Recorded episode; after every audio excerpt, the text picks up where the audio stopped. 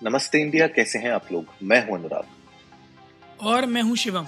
अगर आप हमें पहली बार सुन रहे हैं तो स्वागत है।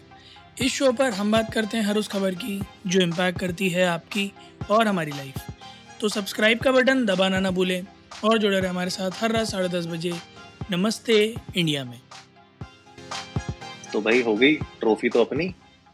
हम्म एक ये तो अभी ये तो सिर्फ़ झांकी है वर्ल्ड कप अभी बाकी है।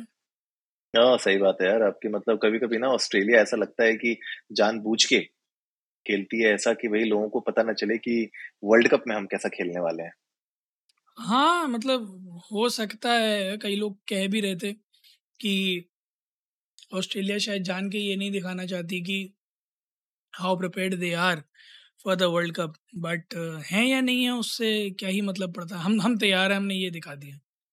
कि हम किसी से कम नहीं। क्या अमेजिंग मैच यार 400 का रन चेस और 217 पर पारी समेटी गई। टकवर लूइस की वजह से ओवर कम कर दिए गए थे। तैतीस ओवर का ही मैच रह गया था और तीन सौ सत्तर का फाइनल टारगेट था जिसमें हिंदुस्तान ने निन्यानवे रनों से शिकस्त दी करारी शिकस्त दी है।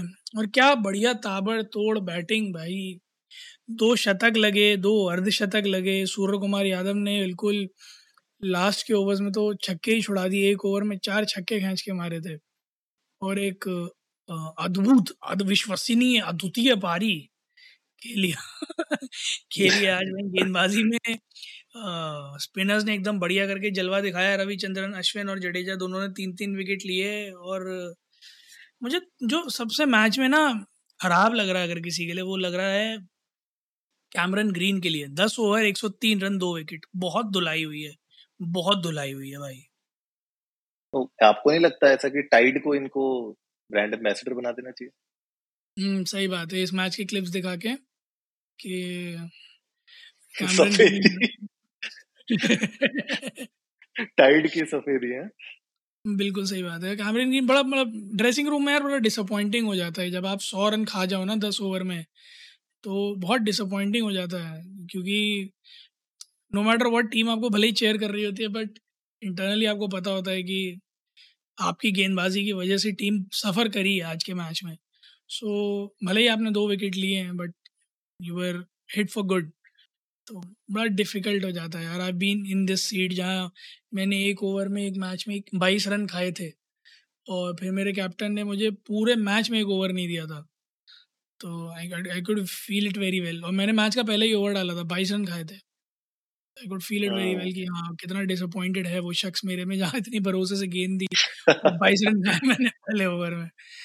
तो दैट नहीं बट देखिए वक्त तो सभी का हम्म, खराब हो सकता है ना ज़रूरी थोड़े है कि क्या पता आपने पहले ओवर पे बाईस रन खा दिए हैं और अगले ओवर पे आप तीन विकेट भी तो ले सकते थे ना।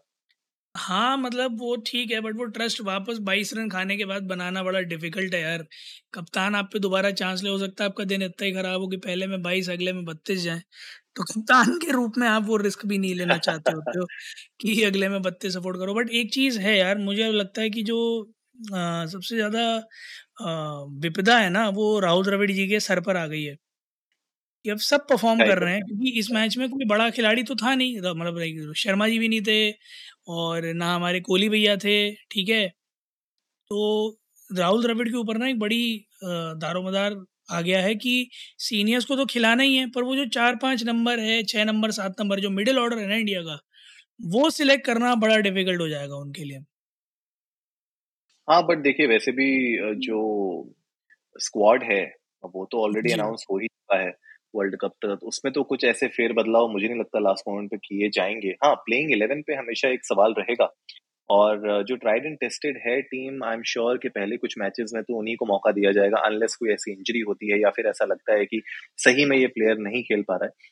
और जहाँ तक मतलब मैंने देखा है यूजुअली जब अपने कैप्टन कूल हुआ करते थे तो जैसे आपने बताया ना, मैंने आपसे सवाल इसलिए वो पूछा था कि हर कैप्टन वैसा नहीं हो सकता। मतलब कैप्टन कूल जैसा नहीं हो सकता कि बंदा पिटाई खाए जा रहा है, खाए जा रहा है, पर उसके बाद भी उसको मौका दिया जा रहा है बिकॉज़ कहीं ना कहीं लगता है कि हाँ शायद वो परफॉर्म कर जाएगा अभी नहीं खेल पा रहा है, शायद अगली बार खेल जाएगा। तो वैसी सिचुएशन आए ना आए वो तो खैर प्रॉब्लम रहेगी राहुल द्रविड के ऊपर, लेकिन हाँ जो जिस तरीके से परफॉर्म कर रहे हैं, सब लोग शुभमन गिल इतना अच्छा परफॉर्म कर रहे हैं, श्रेयस अय्यर खेल रहे हैं, के राहुल खेल रहे हैं। मुझे लगता है कि अब किसको कैसे मौका दिया जाए बैलेंस कैसे की जाए टीम राइट बैलेंस बनाना, वो थोड़ा सा चैलेंजिंग रहेगा प्लेइंग इलेवन में। लेकिन पूरी ओवरऑल देखूँ तो मैं टीम बहुत स्ट्रांग लग रही है और मुझे लगता है कि इस बार बहुत तगड़ा टक्कर के मैचेस होने वाले हैं वर्ल्ड कप में। बिल्कुल सही बात है। पहला मैच आठ अक्टूबर को है। इंडिया वर्सेस ऑस्ट्रेलिया ही होने वाला है चिदम्बरम स्टेडियम चेन्नई में।